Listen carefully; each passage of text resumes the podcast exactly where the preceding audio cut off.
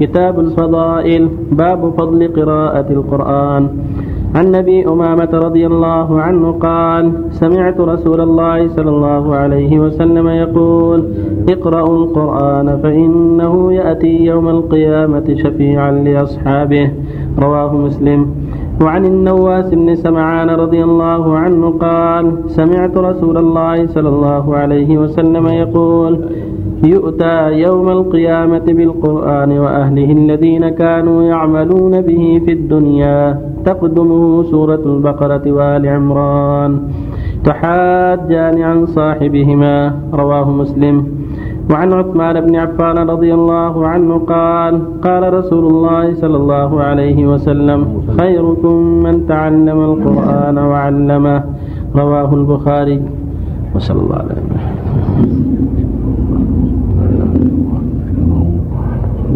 بسم الله الرحمن الرحيم. الحمد لله، صلى الله وسلم على رسول الله وعلى اله وصحبه. اما بعد، هذه الاحاديث الثلاثه كلها تتعلق بفضل القران وعظيم شانه.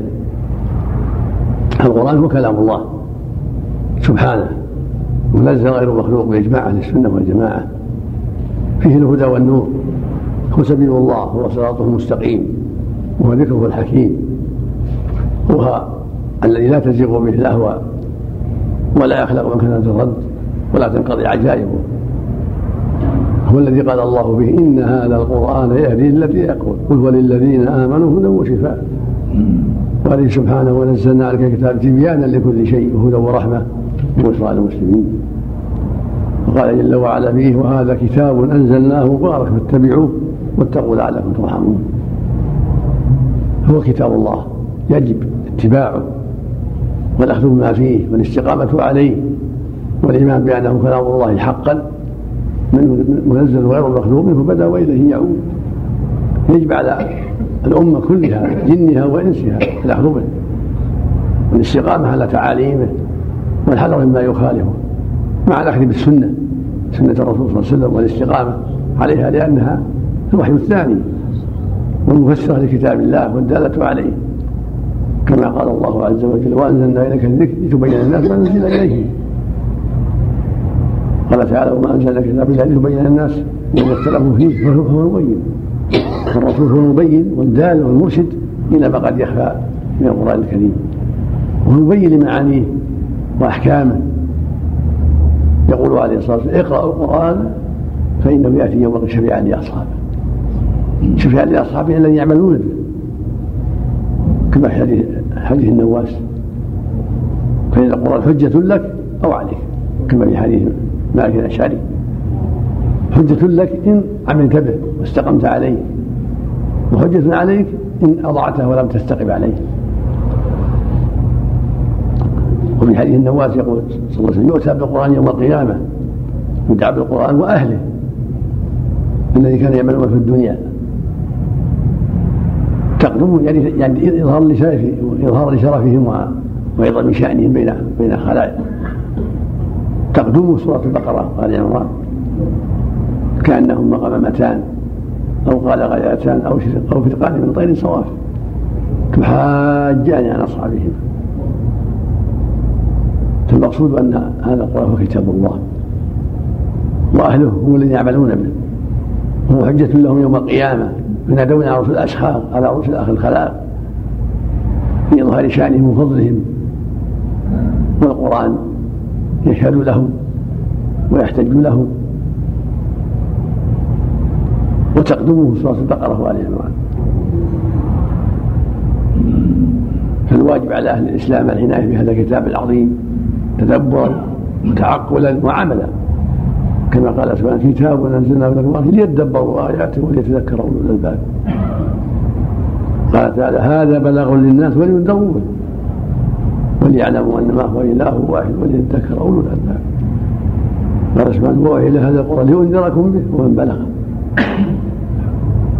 ويقول عز وجل: أفلا يتدبرون القرآن أم على قلوب أقفالها.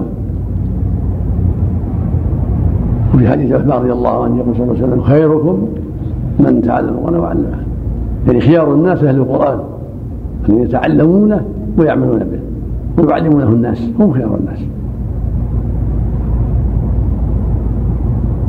وليس المقصود أن تقرأه أو تجيد تلاوته أو تكون من أقرأ الناس، لا، هذا فيه أضر وفيه أجر، لكن إنما ينفعك إذا عملت به. أما مجرد التلاوة فالخوارج هم شر خلق والخليقة، يقرؤون القرآن يحقر أحدنا قراءتهم مثل قراءة عند قراءتهم من شد من هضم إقامتهم للقراءة، هم خوارج كفار يبرؤون من الإسلام ثم لا يعودون إليه. يقول صلى الله عليه وسلم يحقر أحدهم صلاتهم مع صلاتهم وقراءتهم مع قراءتهم، يبرؤون من الإسلام ورق السهم من الرمية لخبثهم ونفاقهم ومعاصيهم وشركهم. فالمقصود أن مجرد التلاوة والعناية بالتلاوة وكونه يجيدها لا يكفي، وإن كان هذا مطلوب ولا طيب وفيه خير لمن أخلص نيته، لكن لا يكفي، لا بد من العمل، لا بد من طاعة الله ورسوله، لا بد من تنفيذ أوامر الله وترك نواهيه في الصلاة وغيرها.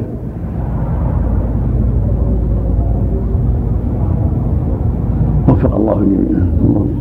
يا شيخ أحسن الله إليك، ذكرت بعض بعض ألفاظ حديث علي عن الترمذي، هل يصح؟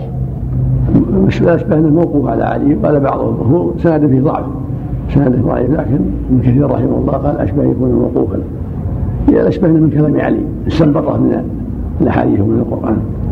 تكون فتن ما المخرج منها يا رسول الله؟ معروف يا علي، قال كتاب الله فيه نبأ ومخرج إلى آخره. طيب يا شيخ، ولا في كلام حق، كلام حق. ما يضاعف الحديث بالحارث الأعور؟ لا، هو هو هو راوي، هو ضعيف، لكن المعنى صحيح. الله